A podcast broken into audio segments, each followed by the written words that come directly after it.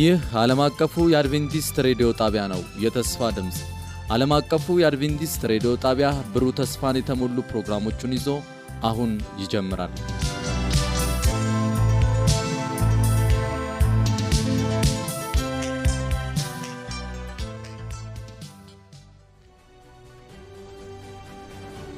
ከአሸናፊዎች በላይ የመነቃቃትና የመለወጥ የወንጌል ጥረት ፕሮግራም ለመጪው አንድ ወር በተከታታይ ከጠዋቱ 12 ሰዓት ተኩል እስከ አንድ ሰዓት በየምሽቱ ከሁለት ሰዓት እስከ ሁለት ሰዓት ተኩል ይተላለፋል። ይህን ዝግጅት በቤተሰብ በቤተ ክርስቲያንና በጎረቤት በመሰባሰብ በመስማት መነቃቃትና ተሃድሶ እንዲሆንላችሁ በተጨማሪም አዳዲስ ነፍሳትን በማደም ጌታን እንዲቀበሉ በማድረግ ሁላችሁም ትባረኩ ዘንድ እናድማችኋለን። ለሚኖራችሁ ጥያቄና አስተያየት በመልእክት ሳጥን ቁጥር 145 በስልክ ቁጥር 0910 82 81 82 ብትደውሉልን ልናስተናግዳችሁ ዝግጁ ነን። በዚህ ፕሮግራም ጌታን የሚቀበሉትን ብታሳውቁን ክብሩ ለጌታ ይሆናል። በጌታ የተወደዳችሁ የእግዚአብሔር ወገኖች ሰላም ለእናንተ ይሁን። እግዚአብሔር በሰላም ጠብቆ እንደገና ደግሞ በዚህ ምሽት እንድንገናኝ የእግዚአብሔርን በረከት እንድንካፈል እድሉን ስለሰጠን እግዚአብሔር የተመሰገነ ይሁን። የስድስተኛ ቀን ፕሮግራማችንን አሁን እንጀምራለን። ዛሬ በዝማሬ የሚያገለግለን ወንድማችን ዘማሪ ብሩክ ፈለቀ ይሆናል። እግዚአብሔር በእሱ ዝማሬ እንደሚባርከን አልጠራጠርም። በጸሎት የምታገለግለን እህታችን ወይዘሮ ማርታ ኢታና ትሆናለች። ከዚያ በኋላ ፓስተር ተመስገን ቡልቲ የዛሬውን መልእክት ይዘውልን ይቀርባሉ። ምናልባት እሳቸውን ለማታውቁ በቤተ ክርስቲያናችን በዋናው መስሪያ ቤት ማለት ነው የዚህ የ Hope Channel ኢትዮጵያ አገልግሎት ዘርፍ ዋና ኃላፊ በመሆን የሚያገለግሉ ናቸው። በ Ministerial ና በተለያዩ ሌሎች ደግሞ ዲፓርትመንቶች ላይ የሚያገለግሉ ናቸውና እሳቸው እንደተለመደው የእግዚአብሔርን ቃል ያካፍሉናል። ከአሸናፊዎች በላይ በሚል ርዕስ ዛሬም ምሽት ፕሮግራማችን ይቀጥላል ማለት ነው። እንድትከታተሉን እንጋብዛለን። በዚህም ያላችሁ እግዚአብሔር ይባርካችሁ። እንግዲህ ፕሮግራማችንን በጸሎት እንጀምራለን። እህታችን ወደፊት መጥታ ጸሎት ታደርግልናለች። ጌታ ይባርካችሁ።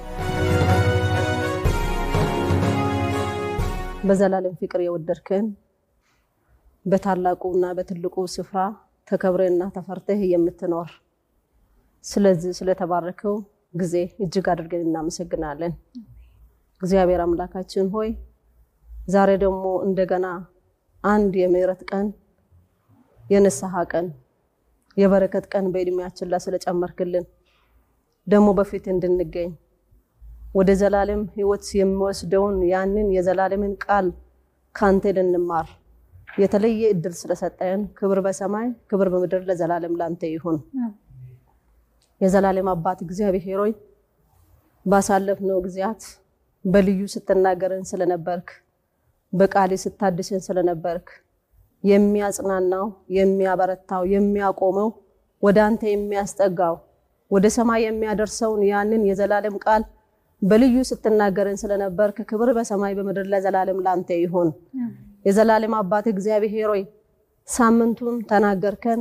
ዛሬም ደግሞ በሰላም በጤና ተጠብቀን እነሆ በፊት ተገኝተናልና እባክን የዘላለም አባት እግዚአብሔር ሆይ ዛሬም ለምጻት የሚያዘጋጀን ወደ አንተ የሚያቀርበን ከአርያም ደግሞ ቃልህን ትልክና ልጆችን ትናገረን ዘንድ በጎ ፍቃድ ይሁን።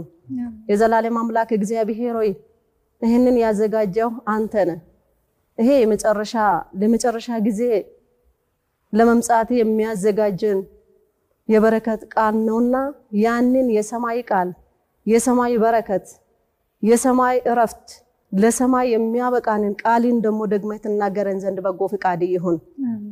የዘላለም አባት እግዚአብሔር ሆይ ባሪያ ስናገር ከሰማይ ከአርያም የላከውን ቃል ለእያንዳንዳችን ለሕዝብ እንድናገር በስጋና በደም የተዘጋጀው ሳይሆን ከአንተ የተቀበለውን አንተ ያቀበልከውን እንድናገር እሱም የምታደስበት እኛም የምንታደስበት መንፈስ ቅዱስ ለአንደበቱ የምናገረውን ለእኛ እንዲያስተላልፍ እንድትረዳው እንጸልያለን። እኛም ደግሞ መንፈስ ቅዱስ እንዲያቃብለን የተነገረንን ደግሞ እግዚአብሔር በስራ እንድናውል እንድትረዳን እንጸልያለን። ቀሪ ዘመናችንን ባርክልን። ስትመጣ በመንግስት ገጣሚዎች እንድንሆን እርዳን። ስለሰማህን እናመሰግናለን። በክርስቶስ ኢየሱስ ስም ስትል ስማን። አሜን።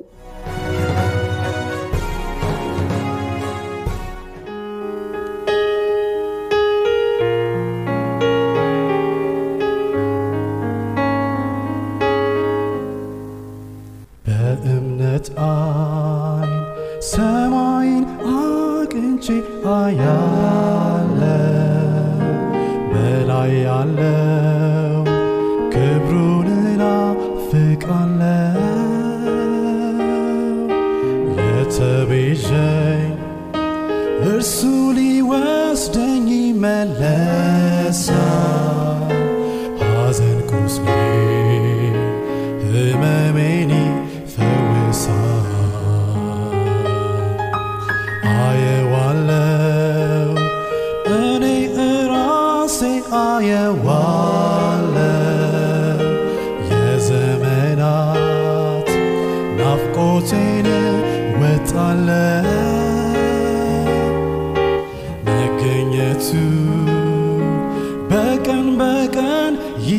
ይበዛልኛል ደስ እርካታ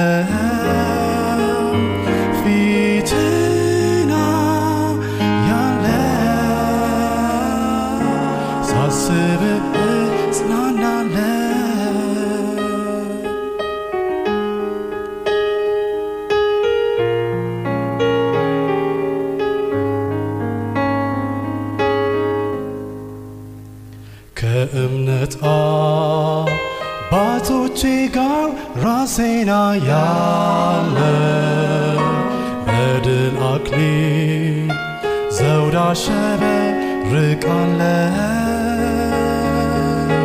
ከአብርሃም ይስሐቅ ጋር እነጋገራለ። አስገራሚ Tarikatçı semaller Zorresmu Sena eli yaz beza alüm Silemeda Tarikite rekalüm Begi tarfem Yemotu ve genoçehu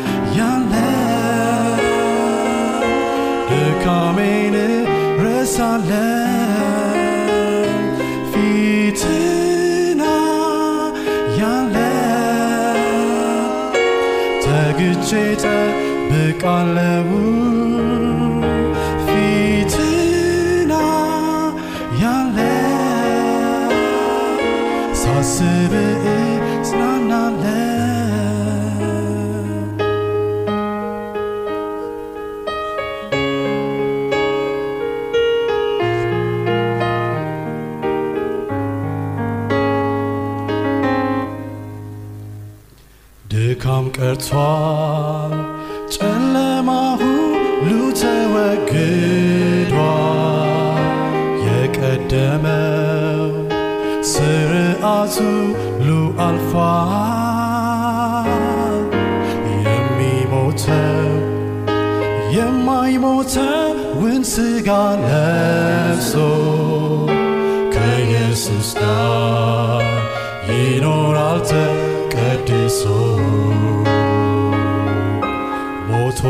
ሞቶይ መውጊያ መንደፊያ ከቶ ወዴት አለ?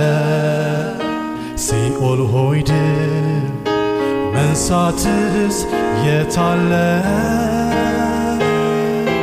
በክርስቶስ ሞት ትንሣኤ ድል ተመተሃል። ሁሉን ሚገዛ ኢየሱስ ጌታችን ነግሷል። ፊትና ያለው ያን ቀንና ፍቃለው ፊትና ያለው ድካሜን ረሳለው ፊትና ያለው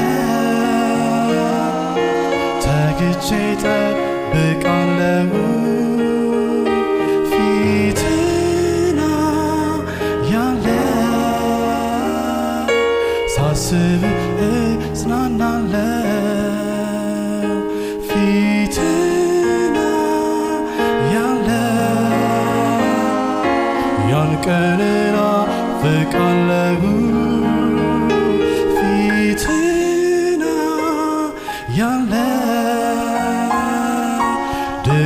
ድካሜን ረሳለው ፊትና ያለው ተግቼ ጠብቃለው ፊትና ያለው ሳስብ እጽናናለው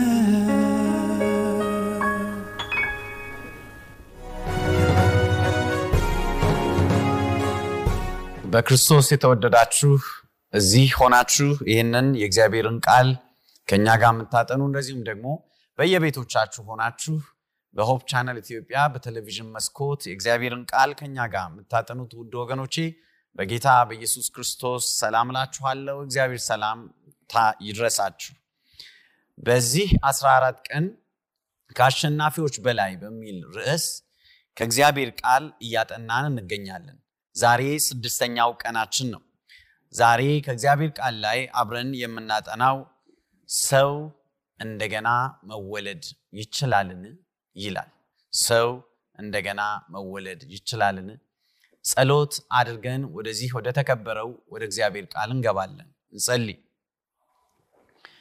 ፈጣሪ አምላካችን መጀመሪያም የፈጠርከን አንተ ነህ፣ እንደገናም ልትፈጥረን የምትችል አንተ ነህ።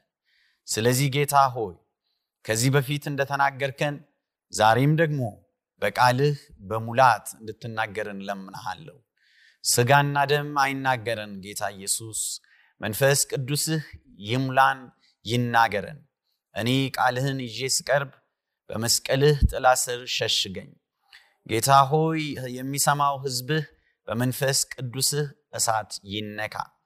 እነሆ ስምህ ይክበር፣ ቃልህ ይፈውሰን፣ ወደ አንተ አቅርበን። በጌታ በኢየሱስ ስም አሜን። ሰው እንደገና መወለድ ይችላልን?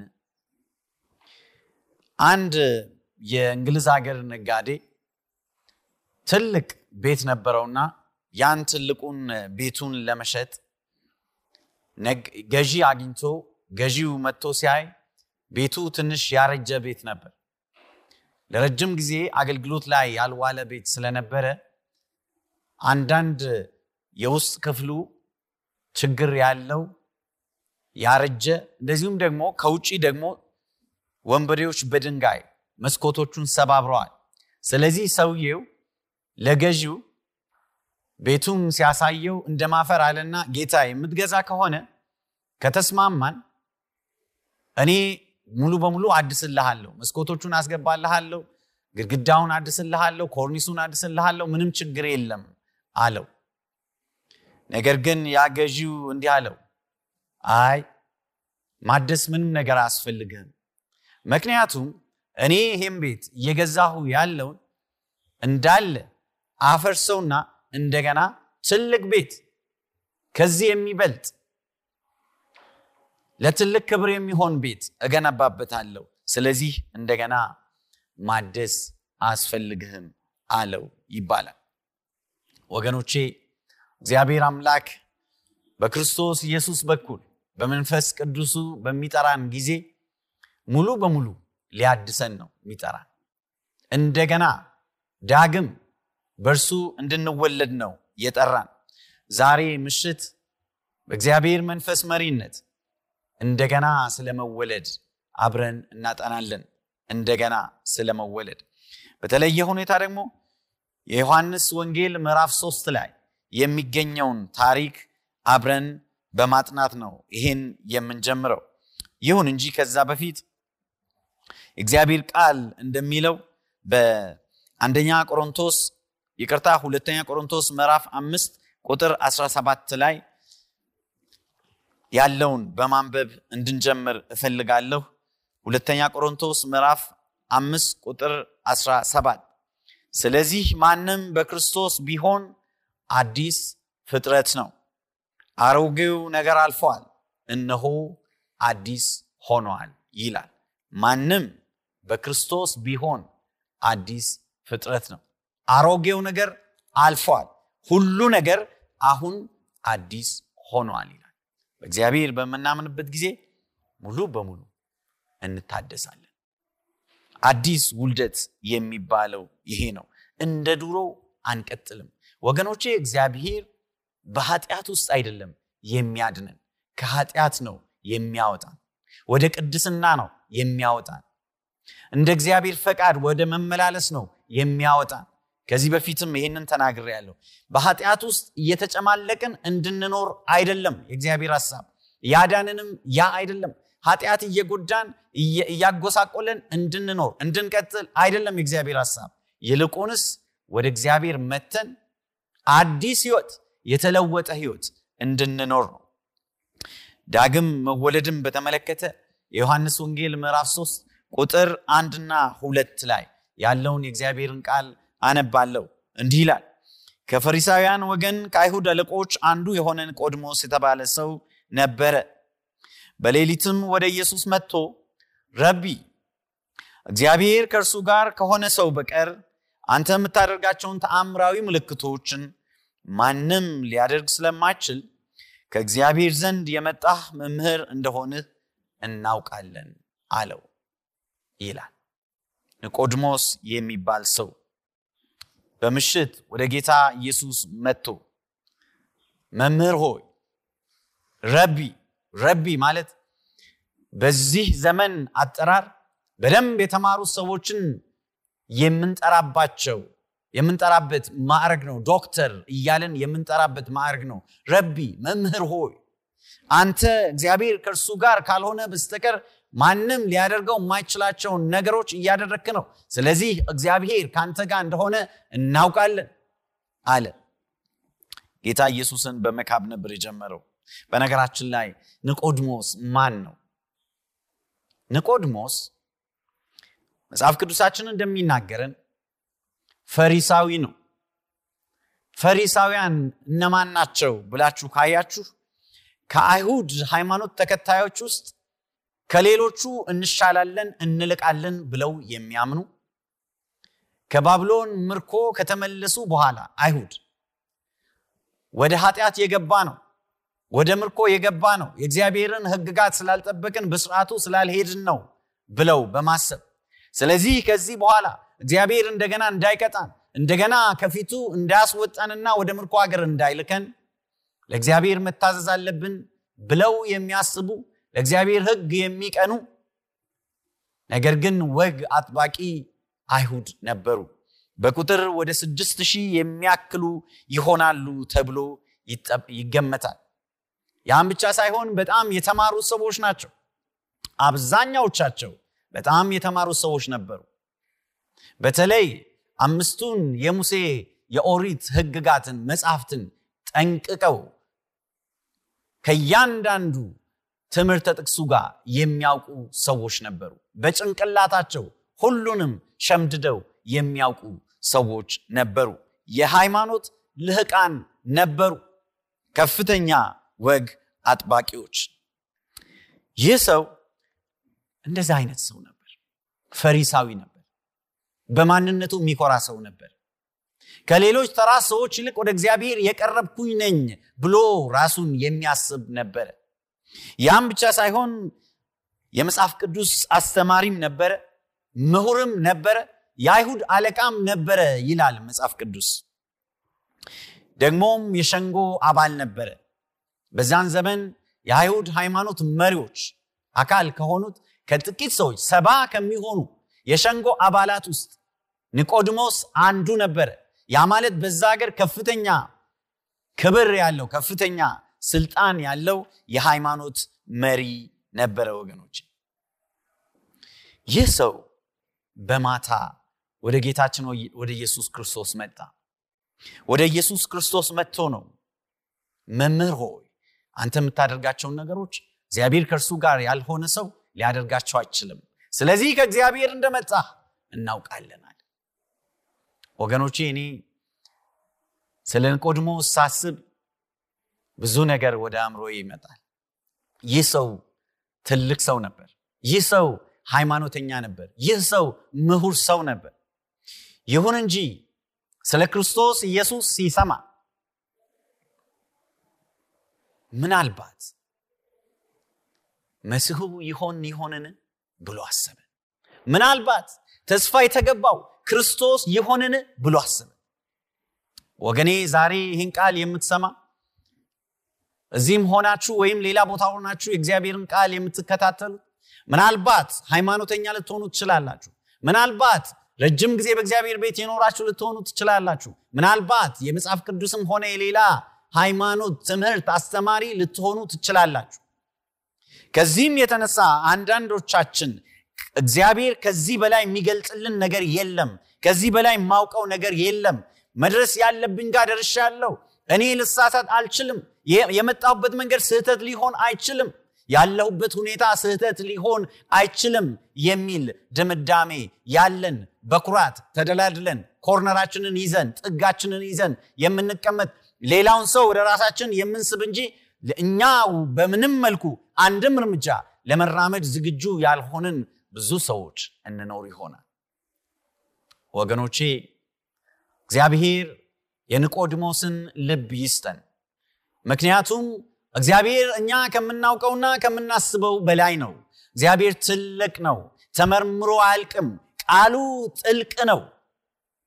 የእግዚአብሔር መንፈስ ቃሉን እየገለጠልን እያሳደገን ሊሄድ ይፈልጋል። ስለዚህ ከዚህ በኋላ የምማረው ነገር የለም፣ ከዚህ በኋላ የማቀው ነገር የለም፣ ከዚህ በኋላ ምለውጠው ነገር የለም የሚል ድምዳሜ ላይ መድረስ አያስፈልግም።